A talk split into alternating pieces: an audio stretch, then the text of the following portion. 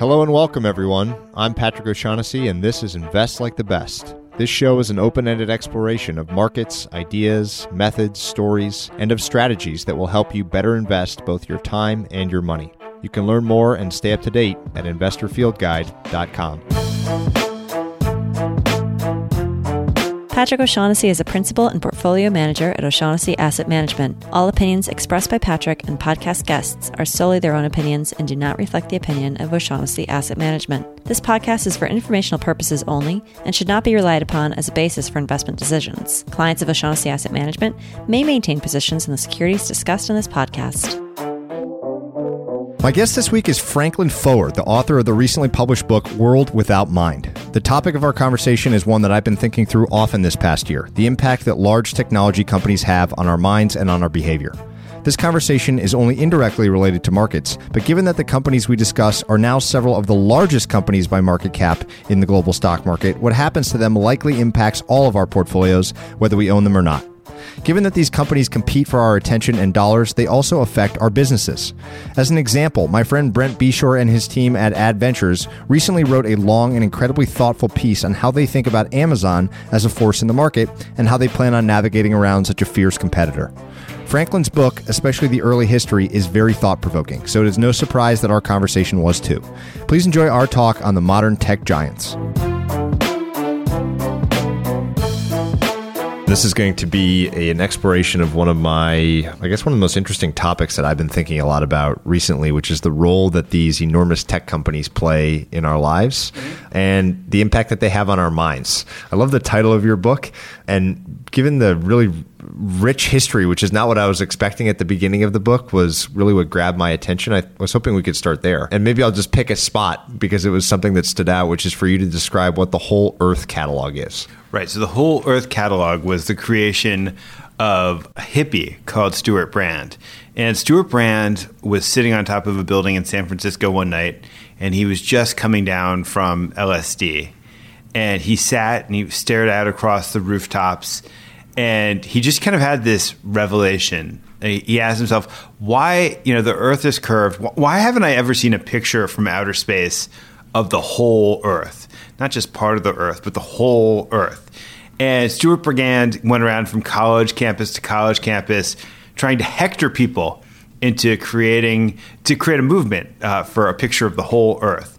And he became a godfather of the environmental movement in a way because of this.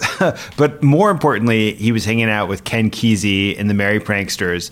And one of the totally fascinating things about Silicon Valley is that it had these two things rubbing up against one another. It was the epicenter of LSD and the Grateful Dead, and was really a birthplace of of the 1960s. And it was also the place that gave us Steve Jobs, the internet, personal computing. And I don't think you could have had one thing without the other. That innovation was actually born out of the spirit of the counterculture.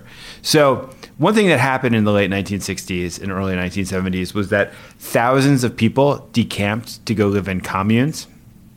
And Stewart Brand had this idea. He said, Well, why don't I just go sell stuff to help these people who are living in the communes? And he, he was a proponent of the idea that tools were a necessary thing for these communes to survive. And that's actually it's actually kind of expressive of a lot of the spirit of uh, the, the, kind of the back to the land utopianism of the communes. But as we know, the communes failed. But Stewart Brand ended up creating this really strange, interesting book called The Whole Earth Catalog that was recommending tools and books to the people who were living out in these communes. And that, that book, which celebrated technology as being consistent with the spirit of the counterculture became kind of a Bible to a lot of people in that generation. So the book itself sold some absurd amount of copies, yeah, yeah, right? Yeah, millions and, of copies. And one of the best-selling books of the time. I was surprised I had never heard of it. And I, you know, I went through it, and there's a PDF of it that you can, you know, you can Google, and it's this kind of like magisterium, like bizarre collection of interesting. I mean, I almost kind of wish there was a modern equivalent, be something that would be fun to create. This kind of amalgamation of tools. So maybe talk about how Brand parlayed that success. Um, he struck me as a brilliant like marketer philosopher. Um, kind of what happened next and why he is responsible for sort of the founding ethos of Silicon Valley as we think about today. Well, so he spent a lot of time hanging around all these programmers who were obsessed with the whole Earth catalog. Steve Jobs was one person who was obsessed with the whole Earth catalog, but you had this whole crew at Xerox's Palo Alto Research Center, Xerox PARC, which is a legendary space for innovation and the birthplace of personal computing. In no small measure, because Steve Jobs went there and saw the personal computer that they were building, and he totally borrowed from it in order to create the Mac. So, what Brand was really good at doing was kind of he was very articulate and he could and he was he was pithy and he was as you say a great marketer. And so he saw what was happening in these labs in Silicon Valley and he gave a name to it. And so he was the first person to come up with the idea of the personal computer. Not that people were developing the thing that was the personal computer but he gave it a name and helped kind of explain it as a tool of personal liberation, which is totally important. Or one thing that's fascinating to me is that he went he went to one of the labs where programmers were playing Pong, which was the first one of the first video games, and he was like, "Oh my god, this is just like LSD. It's a it's another way of achieving consciousness." And I so this is the crucial point. This is like the punchline to this whole story so the communes completely fail, right? They're, they're big flops. That utopian experiment dissolves and people dissipate and go back into the, get absorbed into society. But the spirit of the communes doesn't die, and it really lives in this part of Northern California. And I think what Stewart Brand and a lot of other people did was they tried to take the ideals of the counterculture, the ideals of the commune, and find ways to replicate them in technology. So, video games can transform your consciousness. But I think that this idea of kind of collectivism and utopianism end up manifesting themselves in a lot of the core concepts of Silicon Valley. So, just to give you an example, I mean, we think of Silicon Valley as being libertarian you think of Ayn Rand worshippers, and those exist. There's no doubt that they exist. But so much of what Silicon Valley is about is about the collective. It's about the, it's about re, it's really it's about recreating the commune. It's about it's the reason why everything is based on this model of collective. It's social media, it's crowdsourcing, it's networked, and and everything is done in the spirit of collaboration. And to me, that's the core value of Silicon Valley. In a way, that's also the core danger of Silicon Valley. Talk a bit about the personal journey you went on to end up writing this book. So obviously you've gotten really deep into the history and the details and the kind of under, philosophical underpinnings to what we now see as big tech companies. Uh, we'll get back to that in a minute. But like, what got you so interested in this? Why the deep research? So I'm a writer. Writers are really narcissistic and they can't necessarily see problems until they afflict themselves. And so in 2014, Amazon was engaged in a contract renegotiation with the French publishing giant Hachette, which is the brand uh, Little Brown is one of their big imprints, 12. And I'd written a book for uh, one of Hachette's imprints. And in the course of the ebook contract negotiation, Amazon just kept squeezing and squeezing. And Amazon, you know, initially set the price for ebooks at $9.99, which is something they did without consulting the publishers. They just kind of decided that this is what books should be priced, which had the effect of resetting the entire publishing industry. And so Amazon says, okay, like we want to we want to set the price here, and if you want to get good placement on our pages, you have to pay us this much. And they kept extracting terms, and Hachette got to the point where it screamed enough. And so Hachette, Hachette took a hard line, and Amazon responded by being very, very aggressive to Hachette. Now, Amazon controls an enormous part of the ebooks market. I mean, it's somewhere between 70 and 90%. Nobody can say exactly how much that they control, but obviously dominant. Yeah, Kindle is synonymous with ebooks. And so when Hachette said enough, Amazon said, "Okay, you want to play that game?" And so they stripped the buy button off of Hachette books. They delayed shipments on certain books, or if you searched for one Hachette title, and uh, it was, you were redirected to like a Simon and Schuster title. and so I was really radicalized by this. I was like, "Oh my god." Monopoly isn't an abstract problem. It's like it's really it's actually it's it's hitting me in the gut. It's it, they're punching me in the place where it counts. And so I got very active in the, with the Authors Guild, and I ended up writing an article for the New Republic where I was editor called "Amazon Must Be Stopped." So a really aggressive article. Um, and two weeks after my article appeared, my bosses at the New Republic got a letter from Amazon, and it said Dear New Republic, because of your recent cover story about Amazon, we're no longer running our ad campaign with you. Please confirm receipt of this. Sincerely, Team Amazon. I was like, Jesus, these guys just proved the thesis of my book. And it just felt like to me, like, you know, I just was interested in kind of the way in which the digital digital economy had settled. Like I, I my first job out of college was with Microsoft. I worked for Slate, which was then owned by Microsoft. And I moved out to Seattle, and I was really excited about the possibilities of an e-magazine, and it just seemed it seemed cool. And Microsoft at that time was kind of set as the empire, and then because of so many reasons, Microsoft kind of tumbled briefly from its its dominant position, and it opened up this wide, seemingly wide open economy where these companies rose in a nanosecond and so we were kind of stuck in this way of thinking about the digital economy as if it was much more dynamic than everything that it had replaced. And I believe that too. Until that around that time when I was writing that piece about Amazon and Amazon was behaving so badly towards Hachette. And I began to think, you know what? Well, maybe things have like actually settled now. And the idea of the platform, the idea of these networks was such that huge chunks of the economy were going to just become dependent on the platforms and the networks, which gave the platforms and networks huge power to assert control and dominance over the course of markets. I've been thinking a lot about this two sided thing between Aldous Huxley and George Orwell's view of the world, where I can't remember the book, but it was some line that said, you know, Orwell had it wrong. It's not what we fear that will kill us, it's what we love. And that's the more like Huxley version of the world, you know, people taking Soma and Brave New World or something like that and a lot of the i guess the tech giants seem to kind of maybe fit into that mold. I'd love to hear you just kind of reflect on the role of technology very generally speaking. There was a point in the book where you said something like, you know, there's always new technology that sort of breaks monopoly or, or democratizes certain things and then it just kind of rebundles and remonopolizes.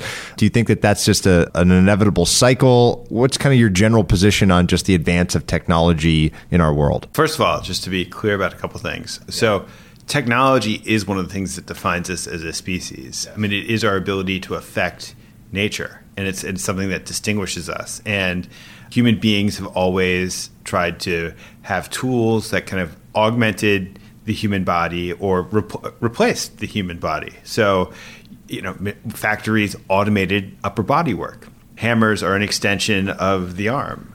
And I think that's that's great. And and you know, Google is one of the most magnificent creations in human engineering. It's just it's it's really incredible and the iPhone is is a marvel of design and and engineering. You know, but that said, I think what what what happens. Uh, so this is not exactly the answer to your question, but I think we just need to distinguish the ways in which these platforms and these technologies are a little bit different, because a lot of what is being automated is actually are actually mental functions. There's, there's a form of intellectual automation that's happening right now, and one thing that distinguishes these technologies is that they stand between us and reality in a way that feels fairly unprecedented.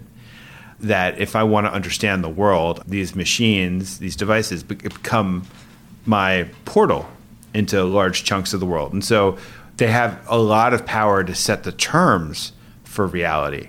And what happens is that these they pick winners and losers. The thing that appears at the top of the Google search engine is the thing that you're most likely to read. The thing that appears at the top of the Facebook newsfeed is the thing that you're most likely to read. The thing that appears at the top of an Amazon search is the thing that you're most likely to buy. And so these platforms kind of shape the world by picking winners and losers. So that's one part of it. And the second is is that we are as a species becoming cyborg. It's just it's just kind of a fact. And you see it now in the way in which I couldn't have gotten to this podcast if I hadn't used Google Maps to guide me here because I have no sense of direction, and I've outsourced that all to my my phone, which is awesome. I'm happy. It's like I'm I'm really psyched to be relieved of that burden. Um, but um, you know, the truth is is that we're we're merging, and that you know people wear the technology on their wrists and augmented rea- augmented reality is is like it's here. It hasn't been implemented in mass form, but it will be adapted adopted soon. And so you'll be uh, wearing glasses or whatever. And the day in which Google or something like that is implanted in your brain is not that far away. You know, Mark Zuckerberg talks about um, this human machine interface where Facebook wants to be able to read your brainwaves, which is something that Elon Musk also invests in. Yeah, and Neuralink. It seems kind of crazy to me, but but on the other hand, it's happening. The idea that I could watch every television show in the world in the palm of my hand. If you told me that when I was a kid, I'd say there's ain't, there's no way that's ever happening. That's so far fetched, and it's here. Go back to brand again because I really want to crystallize the evolution of this philosophy in terms of how it shaped I guess, the philosophy of these large companies. So you mentioned Steve Jobs already, but really the book was more about kind of this modern set of four, maybe four companies. Mm-hmm. You've already mentioned them in terms of them being enormous gatekeepers. And these conflicting ideas of individualism, kind of libertarianism, you said Ayn Rand, versus a much more like networked social world. So, very specifically, other than influencing maybe Steve Jobs, what's the, the middle part of that story, that the evolution from you know the early 80s and the personal computer to today? So, the big dream was always the one of creating a global village. And that's that's a really important dream of the 1960s. Marshall McLuhan, who was this Canadian philosopher, theorist of media who gave, who was a kind of a regular on TV talk shows in that era, talked about the global village, and that was that was a real aspiration that got absorbed into the counterculture. Really, part of the idea of the commune too. It's just that once we understood that we were part of a global village, it would reshape human consciousness. We would behave better towards one another. We would behave more responsibly towards the planet. If only we could see the way in which it was all connected together. If we could see if we were part of a whole Earth, to use Brand's phrase. And so, to me, that's a lot of the impetus that drives the creation of of actually the internet. Which, if you think about it, I mean, this is really one of the the, the fascinating counterfactuals. Is is it possible to imagine an internet that exists in a way, shape, or form that's different from the internet that we now know? Is it inevitable that it gets captured where we have to think of it as one giant network? Or is it possible to think of it as a bunch of smaller interconnected networks? And this idea of the architecture of the internet and how we think about the architecture of the internet is it centralized or decentralized? Is there ways to accentuate the decentralization or to accentuate the centralization? Those become very crucial foundational ideas that shape the outcome of how it develops as an economic unit, as a communications unit. And it seems to me that we were always pointed in this direction of, of centralization simply because the dream was always having everybody wrapped up into one. There's this this idea of oneness, of holism. That's it's like it's a really it's it's it's just kind of driven through our thinking about the internet. And I think in the end it actually kind of becomes the basis for monopoly. That the idea that everybody could be stitched together into one global village is really the basis for the greatest business opportunities ever. And so it was only a matter of time before the thing that starts off as the utopian commune ends up getting captured by the giant firm. such a fun, such a funny progression. What do you think happens next or maybe a different way of framing it would be, you know, we both have relatively young kids we were talking about before we started maybe from their perspective, you know, the way that the way that the world's evolving, what what worries you most about this like this maybe perversion of the original idea as I understood it, which was that things like the internet are open networks that allow for incredible innovation that kill gatekeepers. That, you know, the, the model of three channels or one local newspaper or whatever was this gatekeeper model, and that that was somehow unhealthy because it, it silenced a whole bunch of other potential innovation or voices. How do you think about kind of the current state of it through the lens of our kids or the that gatekeeper idea? Well, first of all, the idea that we could live in a world without gatekeepers is just an Illusory, illusion. yeah. It's, yeah, and it's like it's almost like anarchism, right? That, that people or Marxism, they, they kind of dream about the withering away of the state. That there could be a, a world in which we all interact with one another as loving, caring human beings, where you don't need you don't need the power of the state, but the power of the state always returns. There's always one group that kind of exists to ex- exert There's always power. Like, There's always power. yeah. yeah, you can't escape power, and that's true of the internet too. So the question of kids is, I mean, I think that the answer has to do with kind of how we as parents end up responding and what we teach our children about how they interact with this universe. Uh, you know, one of the things. So when you see your kid with an iPad or with a phone hunched over texting or swiping or whatever, it reflects you. It reflects yourself back to you. Like you can see your own addiction to technology, and but we're not. We don't really focus on our own self improvement, but we're terribly obsessed with making our kids better than we are. And so I think that a lot of parents go into a state of panic when they, they look at their kids and their use of technology, and they, they, they, they're filled with a sense of dread. I feel like technology, you know, it's propelling us forward. Obviously, you look at the statistics on poverty or health or lifespan, like all these things. It's it's been an incredibly positive force, and you could also extend that to say that the market dynamics behind it that allow for innovation and the reward to innovation is a big driver of that. But the thing I'm always trying to understand is I love the picture you see sometimes of, you know, everyone on a Metro North train with their iPhone, but then in the 1920s, it's just everyone with their newspaper, right? Like we like to be distracted. And maybe that's just some fundamental part of us. And technology just is better and better at like capturing our attention in every waking moment. Is there a chance that that's, that's not unhealthy? That this kind of constant mining of our attention at all hours of the day may not be the horrible thing that instinctually it seems like it is? Yeah, I mean, I don't, I don't totally foreclose the possibility that there's some good that comes of it. So let's let's just start with one concept, which is privacy. Like I, I'm fairly devoted to privacy as as a concept that I think is essential to human selfhood.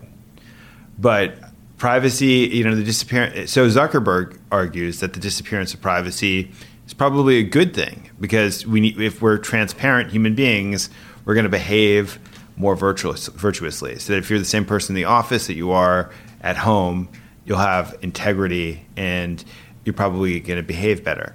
And when I've, you know, in my book, I'm pretty hostile to that point of view. In in the end, I will be militantly hostile to that point of view. But let's concede a couple things. It's just thinking about the sexual harassment scandal that's kind of overtaking the world right now.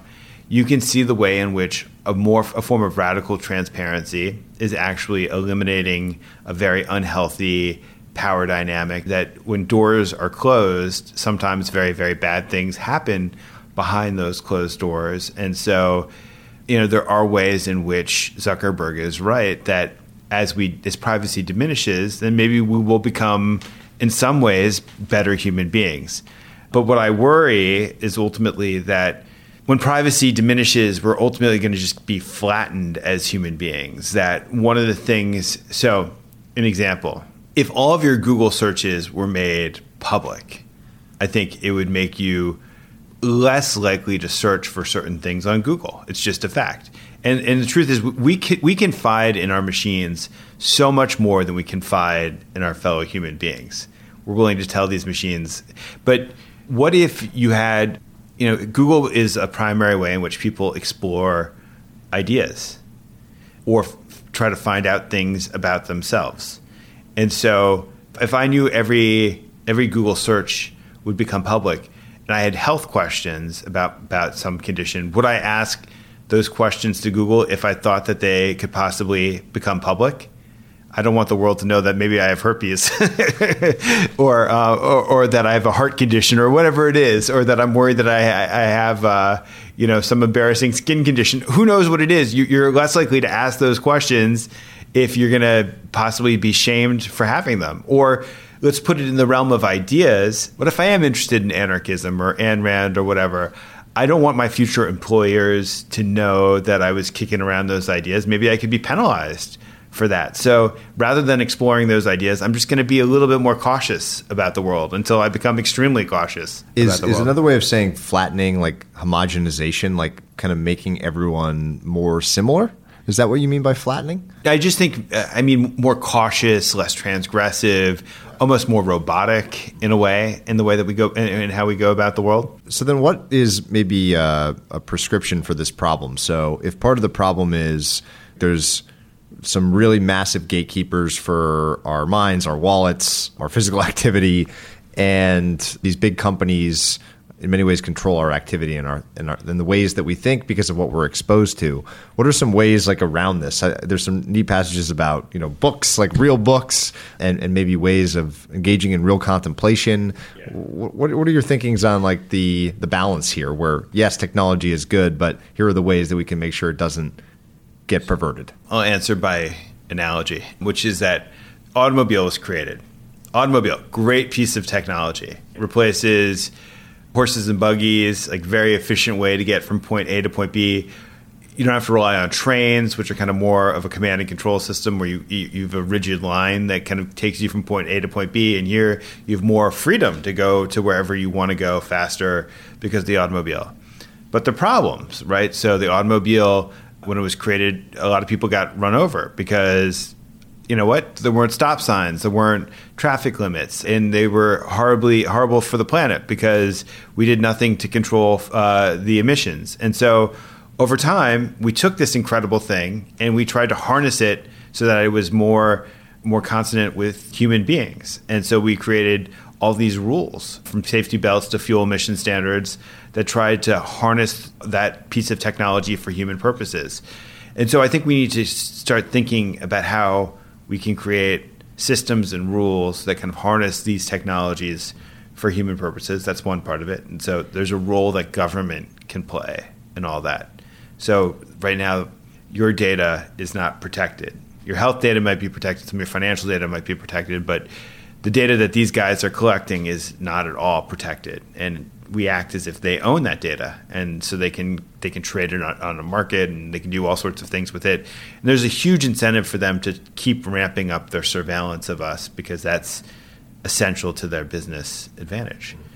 So we should have some rules about data. Then I think it's necessary to have a vision, an analysis about kind of what's what we want out of our economy and out of and out of these systems. And in the American way of thinking about the world, one thing that Americans have always thought long and hard about is power. That we have a constitutional system that is set out to create balance so that power doesn't end up getting lumped together in any one place. And when Thomas Jefferson and the founders thought about power, their biggest concern at that moment was executive power and power invested in a king. And so a lot of the system in the Constitution focused on that. But they were also worried about excessive concentrations of private power, and they could see the ways in which once you had excessive concentrations of private power, it would be bad for the democracy. And so, and that's that was a kind of core thinking in American political economy up through the 1960s and 1970s, and then it just it's kind of faded away over time. What will it take to make people realize that again? Like you're starting to see grassroots type stuff with the monopoly term around some of these big companies. And maybe the difference that people have pointed out, which I find interesting, is you know if you think of monopoly, people often picture Rockefeller, or Standard Oil, or something like this, where they're extracting maybe more than their fair share from a market. Whereas in the case of let's take Amazon, like everyone loves Amazon. Like yep. Amazon has made everyone's life better and easier and cheaper and more convenient. So, how do you think that might happen this time around, given that typically monopoly's been this kind of corporation as evil, whereas a lot of these corporations are the most kind of beloved by their users? I think one thing is that there's a split right now between the way that elites perceive these corporations and the way that consumers perceive these corporations. That elites in some way can have suffered or can feel like they can see the dangers pretty clearly of some of these companies. So in media, it's, it's a hot topic, yeah, yeah, where where where ideas kind of are shaped and formed and disseminated and have the ability to affect mass opinion. Media is incredibly dependent on Google and Facebook, and with this last election, they've kind of seen an opportunity to beat up on Facebook, especially. Now, I, I think that their hostility to Facebook has something to do with the election, but it also has a lot to do with media's own sense of dependence and the way that on Facebook and the way that Facebook has distorted media. So there's psychodrama there for sure. But look, there's something really interesting that's happening in our political system right now, which is that this topic of monopoly has appeal across ideologies and it could actually cause divisions within coalitions. So, starting on the left, you've got people like Bernie Sanders and Elizabeth Warren, especially Elizabeth Warren, who've talked about this issue of monopoly. And Elizabeth Warren talked in, in August of 2005, gave the first speech kind of decrying the platform companies as part of the broader problem of monopoly. Um, and that's a split because you had Obama, who was very much tied to Google and very supportive of Facebook. And I think you'll have a division within the left between a kind of a populist left and a more technocratic left on this issue. But I don't think that it's a neat division. So if we shift a little bit to the center, um, I was in New York a couple weeks ago uh, talking to a, a conference for a group called No Labels, which is aggressively centrist and aggressively nonpartisan. And it was organized by Bill Kristol on the right and a guy called Bill Galston on the center left. And one of their five big ideas for this year was taking on the titans of tech. And it was an audience filled with Wall Street types and people who were who identify as centrists. And they were really interested in this topic because they care about the future of democracy. And these companies exert enormous influence on the course of democracy. And also, they're people who care about the functioning of markets. And they worry that if things become too centralized, we're actually stifling opportunities for investment and opportunities to and the incentive to create startups could start to diminish. Maybe even has diminished already. Yeah. Then you've got the Steve Bannon right, which is uh, Steve Bannon is incredibly hostile to Silicon Valley. There's a guy who's running for Senate in Missouri, who's the Attorney General, who's Republican, who just brought a lawsuit against Google. And so, who knows how this is all going to shake out? I think that the companies are going to face pressure, though, that's going to come at them from all different angles. There was uh, a short book by Will and Ariel Durant called The Lessons of History that kind of took their God knows how many millions of words that they wrote and condensed it down to 110 pages. It's maybe my favorite book ever. And the, the lesson that I always remember from that is this wax and wane between like centralization of power or, or different levels of inequality of power, things like this. And that it, it's never one directional, that it's like a sine wave, like it goes up and it goes down, it goes up and it goes yeah. down.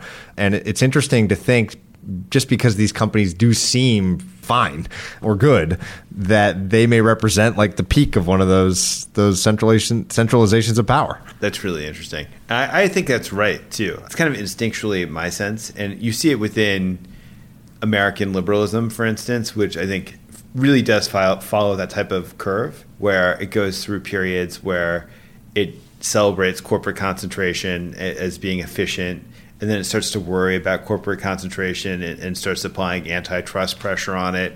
And so antitrust kind of comes and it goes and kind of cycles in generations as power waxes and wanes.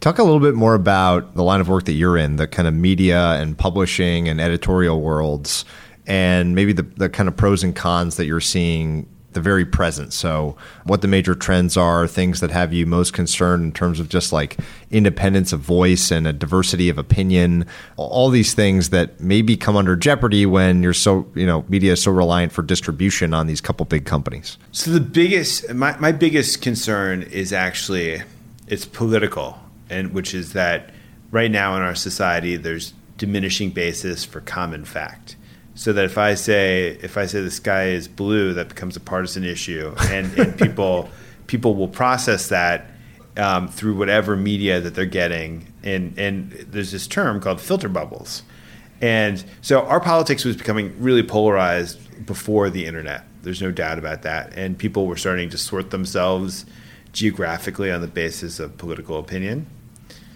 But one of the things that Facebook has done is that it's kind of very, very powerfully amplified that trend because Facebook is a feedback loop.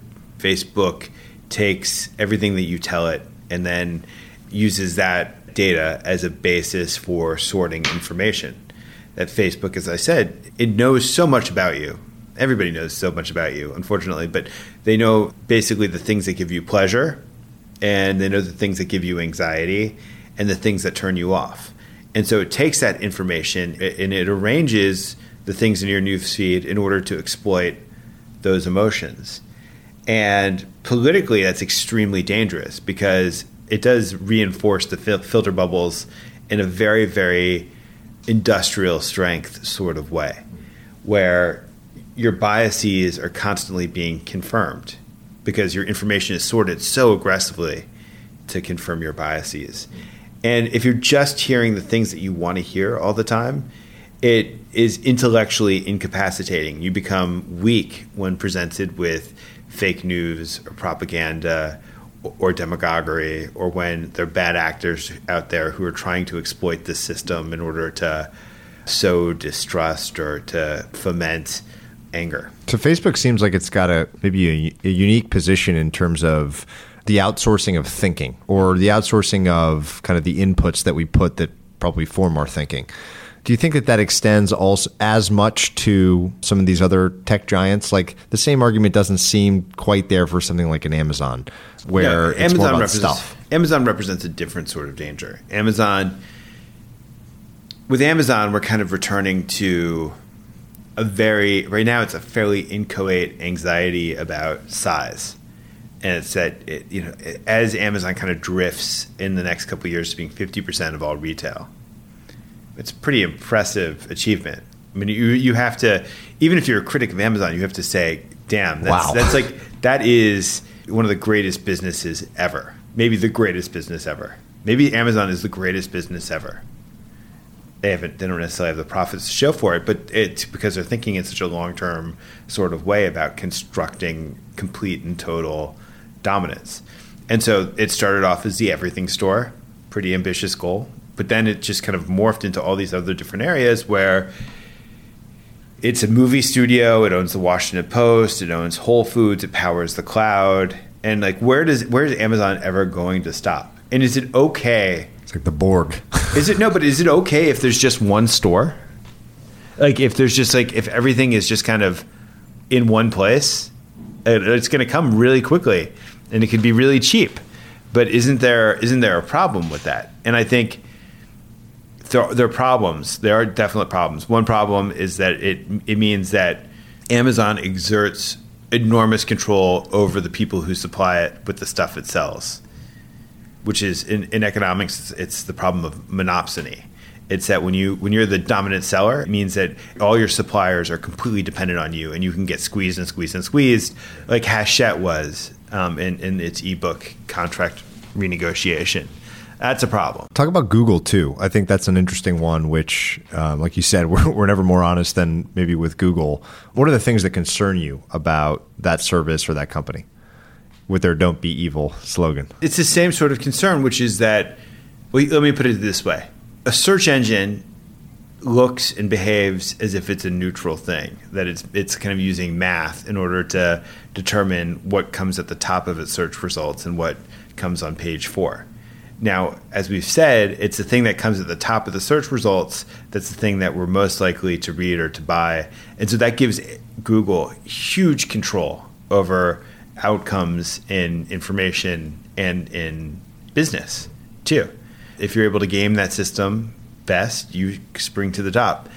Now, one problem we see with the platforms is that, like, as these guys keep getting bigger and bigger, they go from being simply the platform, simply being a tool, to also being an actor on their own platforms. And so, Google, classic example is restaurants. So, a couple years ago, you wanted to type in a restaurant name. The first thing that came up was a Yelp result. Now, Google saw that and they're like, oh, this is an important service and a good business. And so, what do they do? Well, they hardwired into Google Yelp. And so, Google was no longer a neutral platform. Google was privileging its own service. And so, to me, that's kind of the, the mega danger here. It's the thing that's got the European Union most freaked out. And I think from the perspective of regulation, ensuring the neutrality of these platforms is actually is actually absolutely essential. Here's another example that's got me worried. So Facebook, like all of media is dependent on Facebook for traffic and therefore for revenue. Like what? Per, what put some numbers on that. Like what percent of of readers will come via Facebook for you know a major media company? It's probably about half. That's crazy. Yeah, it's it's somewhere between thirty percent and half. In some some places, it's much much higher. Like at BuzzFeed, it's probably I think I've seen it's like seventy or eighty percent or something like that. And so they've made this decision to switch to, to video. That video is what will keep their users engaged for the longest period of time. All right, fine. But what's happening right now is that means that Facebook is becoming a television, it's your television set. That's what their, I think that their ambition is at this moment. And so everybody in media is now switching to video. And so they're trying to produce videos that, and Facebook is going about now commissioning video. They're actually paying people to produce for Facebook. And so, isn't it in Facebook's interest to make the stuff that they invest in appear first in their platform? And so, Facebook is inevitably going to start to favor Facebook's own content. And so, that's even more power. So, Facebook will have will have will have will supply the eyeballs and will supply the, the the, the things that the eyeballs see. Is there a set of uh, it could be a company, it could be an industry or, or just technology trend that is like a counterpoint to all this? So something that you see as kind of a light at the end of this tunnel that you're really excited by the platform. It could be a platform company or anything else. Well, here's one counterintuitive thing, which is that when the Kindle was invented in 2008 everybody said that paper books were going to disappear forever and ever. Um, Nicholas Negroponte, who is uh, headed the MIT Media Lab, said by the year 2015, paper books will cease to be published. And lo and behold, we've passed that date, and paper books continue to get published. Ebooks have kind of plateaued. Paper book sales tick up every year, you know, maybe one percent or two percent, but they're headed in an upward direction. And I think that that's kind of an incredible thing because I think it, it shows, first of all, book publishers have managed to defend the underlying economic value of the product that they produce. That's pretty cool and counterintuitive. And then, secondly, I think in the, for the culture more broadly, it's encouraging to me because one thing that paper books are is disconnected. That there's nobody watching over your shoulder as you read you're not umbilically connected to a corporate store. You're not being notified by your book or distracted by your book constantly. You're able to engage in kind of a deep commitment to text. And so I think the fact that we've been able to sustain that is actually a fairly encouraging thing. Do you think we'll see kind of movements or groups or whatever you want to think about it, like secular religions almost, that emphasize this sort of detachment and I don't know, maybe it's a commune with nature, maybe it's about physical books. Um, is there anything like that that you're starting to see emerge? I think that that's almost inevitable. And here's here's something that just occurs to me.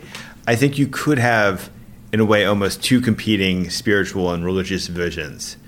One is is that as we move into a world of virtual reality and where when and possibly a world where there's not jobs you can imagine a lot of people kind of sitting around all day on their couches, living in virtual realities, playing video games or whatever. And you could see that almost being a religion unto itself. Like it almost has to become a religion at some point to kind of supply people people's lives with the meaning that they no longer have in work. They can no longer find in work.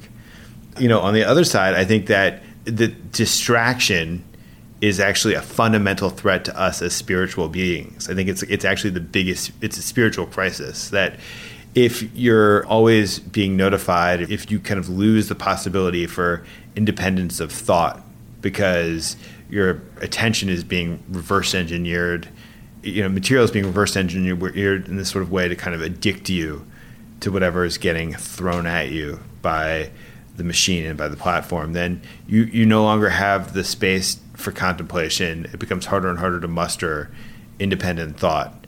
And so I do think it's a, a spiritual crisis. And if religion was smart, it would find some sort of way to to leverage this opportunity to kind of defend itself. Talk a bit about I think it was in your book, maybe it was something else that you wrote, but it sticks out in my memory. The idea that most of the big innovations have happened with people sort of thinking in a very separated, maybe solitary contemplative yeah. mode. Again, there are two visions for creativity. One vision comes from the romantic poets like William Wordsworth, and it was this cult of the individual as a genius. And we know that that's not entirely true. That every every so-called genius is actually, you know, borrowing stuff from here and there, and and part of a system, and part of a system. And then the other kind of myth is the one of collaboration, which is something that Silicon Valley is deeply into, and our society is, as on a whole, really into right now. This idea that all ideas need to happen in groups. And you see this shift happening everywhere, and so it's like when I started working, everybody worked in individual offices, but now you're supposed to work in, in these open floor plan things where you're kind of part of this amoeba, you're part of this team. And it's true in schools as well, where projects are now group projects. Everybody wants to show that they can work across groups. And so I think both of these myths, the one of the, rom- the romantic myth of individual genius, Silicon Valley's myth of uh, the, the collective, collaborative workplace, they're both myths.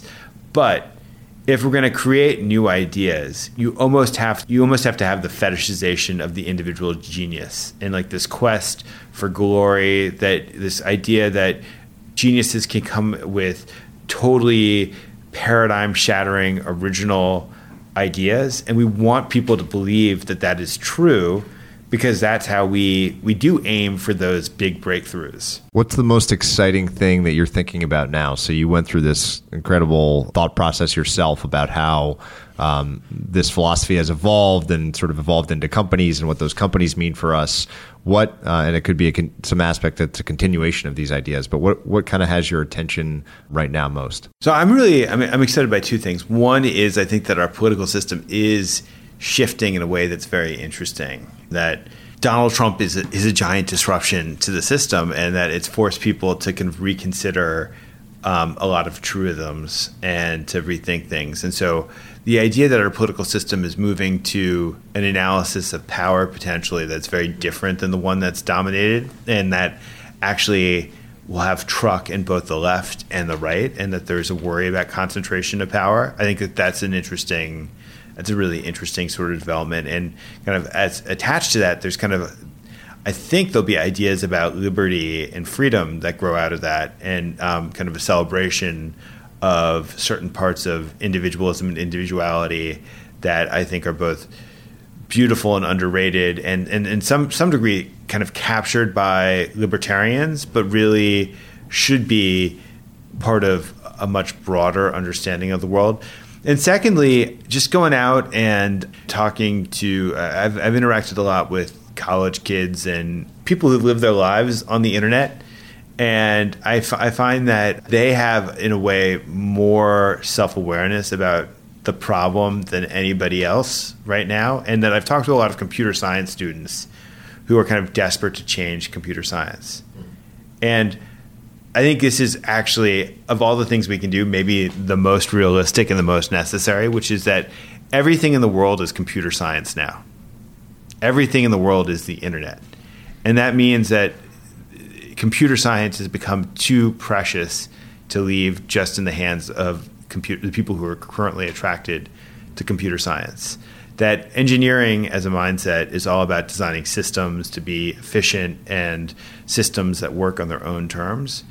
But we need engineers and computer scientists who are also humanists, who are able to understand the ethical and political consequences of the systems that they build, to understand that human beings, actual human beings, are part of the systems, not just piles of data. Do you think that takes the form of another Stewart Brand, like a philosopher, Pied Piper type leader, or is it more of a political and you know regulatory type outcome? I, am not sure, but I know that if you go to a place like Stanford right now, yeah. where it's like almost half the kids are computer science majors now, right. which is incredible. I mean, it's just this this shift. I think universities are going to, you know, they, they need to they need to take a leadership role in remaking curriculum. I think that there's just going to be, I think eh, the changes are so profound that elites, leaders, people across all sectors are going to start to awaken to the problem and realize that we need to we need to rethink a lot of aspects of our educational system as well as our value system in order to get to the other side of these changes in a way where we feel like we're still recognizably human where a lot of our values are able to survive these transitions. What was the most memorable or maybe the piece of content that you would most recommend others check out that you discovered in the process of doing this research and writing the book? Could be a book, could be an article, could be a person, anything. Catalog. So, I think that so like so much of my book is actually about is about the idea of contemplation and about the necessity of contemplation and how we can achieve states of contemplation. And so I've read I've read a lot of books about that, including Hannah Arendt, who is uh, the famous German and American political theorist and thinker, gave a series of lectures about the life of mind and kind of what is it. This question of kind of what does it mean to think, and how is thinking different than our pursuit of knowledge, and how is thinking different than science, and to what extent is thinking kind of inherent to being a human being? To what extent is thinking necessary for us to live in a functioning democracy? And I don't know. I find these questions to be extremely primary, and and that, that to me is kind of the ball game. What was your conclusion? So, what is the best way to? Obviously, it's going to be can't be one size fits all, but what are kind of the best general ways to cultivate more contemplation? I think the key word in that question is cultivate. And I have a riff in the uh, the book where you know the, the term culture comes from the Latin root culare and this idea of cultivation, which is an agricultural term, right? This idea that you can kind of grow and nurture. And the idea of culture itself grew out of this metaphor with farming that you, in order to the mind needs to be tended to in the same sort of way that we tend to our fields. And that means that you you can't be passive in the course of that. You can't just rely on the weather and seeds getting blown in the wind to kind of guarantee a, a, a harvest every year. And so I think this idea of self improvement is really profoundly important. That there's so much about the world right now that seems like as human beings, we have so little ability to affect it that technology comes. And it's like, I think we, a lot of us think like we have no ability to shape the future of technology. It's just going to happen in this unstoppable sort of way. Or climate change is like this unstoppable sort of phenomenon. And so, really, we need to restore a sense of agency, a sense that as human beings we can we can affect the world, and starting with our ability to affect ourselves that we can always, as human beings, we can always grow to be more ethical, to be more learned, to be more curious, um, to be more open minded. And these are things that just don't happen automatically, that you need to do it in a very self conscious sort of way. I'm assuming that that's happened for you to some degree, that you've tried to cultivate this in yourself, being more contemplative, recognizing that this isn't the answer for other people. But is there any specific activity or, or mindset or set of rules or whatever it is that you do that, that you feel has really helped you, has really affected change? So uh, there's there's a guy called Tristan Harris. If you you come across him, he was a philosopher, computer scientist who went to work for. He had a startup called Apture that got bought by Google, and Google gave him a position. He was like their ethicist in chief, and he was embedded in their product teams, helping to build build Google products to be more respectful of human beings. And he ended up leaving because he felt like these technologies were even more addictive and manipulative than people understood. And he created an organization called Time Well Spent that offers suggestions about how we can create space between us and technology. And so there's part of this that I've integrated into my own life that I used to sleep with my cell phone, but I don't do that anymore because I don't want to get wake up in the middle of the night and get trapped in endless scroll, which happens, or be on the receiving end of all the anxiety that your phone is a portal to. I've turned off notifications on my phone so that only a human being has the ability to grab my attention. You know, I don't let I don't let my apps do that or newspapers or whatever. I took Facebook off of my phone so that if I want to use it, I have to self-consciously seek it out on my laptop so that I'm not just in a zombie-like state getting trapped in there endless scroll. I mean, that's kind of. I mean, it, with so simple stuff. I mean, no, it is. It's but it's like with food and drink; those things are addictive too, right? But we are taught moderation. We learn how we can enjoy we can enjoy food, we can enjoy wine, but we don't abuse it in a way that kind of pound wine all night every night. yeah, yeah, that takes takes over our lives. And the same should be true for for these tools and these technologies. Like we we should be able to enjoy the fruits of them without them exercising mind control. Last question I always ask everyone is for the kindest thing that anyone's ever done for you. I've been lucky to have friends who crises are every every life has its share of crises, and I think that the extent to which your friends kind of are selfless in the face of crises are it's always because you when when you're in the middle of a crisis you feel so you feel alone right and and it, you you get into this exist- moment of existential fear and like the sense that you screw up at work and like you're going to lose your job and you lose your livelihood, your brain starts to make all these connections and about the worst that can happen. And then when you have friends who are able in that moment of crisis to come in and behave selflessly to you, that's the most extraordinary thing. I had I had one crisis at work where I was editor and we published published a series of articles that were alleged to have been fabricated by an author, and it was an author who was a soldier in Iraq and said to have embellished them. And it was in like in the middle of the Iraq War, and advertisers were kind of really coming down hard on us, and it felt like everything was going to go to to shit. And I had a friend who was actually going to he he'd worked with me, and he was taking he was taking over another job, and he spent a week just kind of helping me like on his own going full time crazy long days like trying to help me get through this crisis where he's kind of embedded with me. And that was it was just like it was such a beautiful act of friendship. Fantastic. Well this has been really really fun and edifying. I, I really appreciate all your time. All right thank you. Hey everyone. Patrick here again. To find more episodes of Invest Like the Best, go to investorfieldguide.com forward slash podcast. If you're a book lover, you can also sign up for my book club at investorfieldguide.com forward slash book club. After you sign up, you'll receive a full investor curriculum right away and then three to four suggestions of new books every month. You can also follow me on Twitter at Patrick underscore Oshag, O S H A G. If you enjoy the show, please leave a quick review for us on iTunes, which will help more people discover Invest Like the Best. Thanks so much for listening.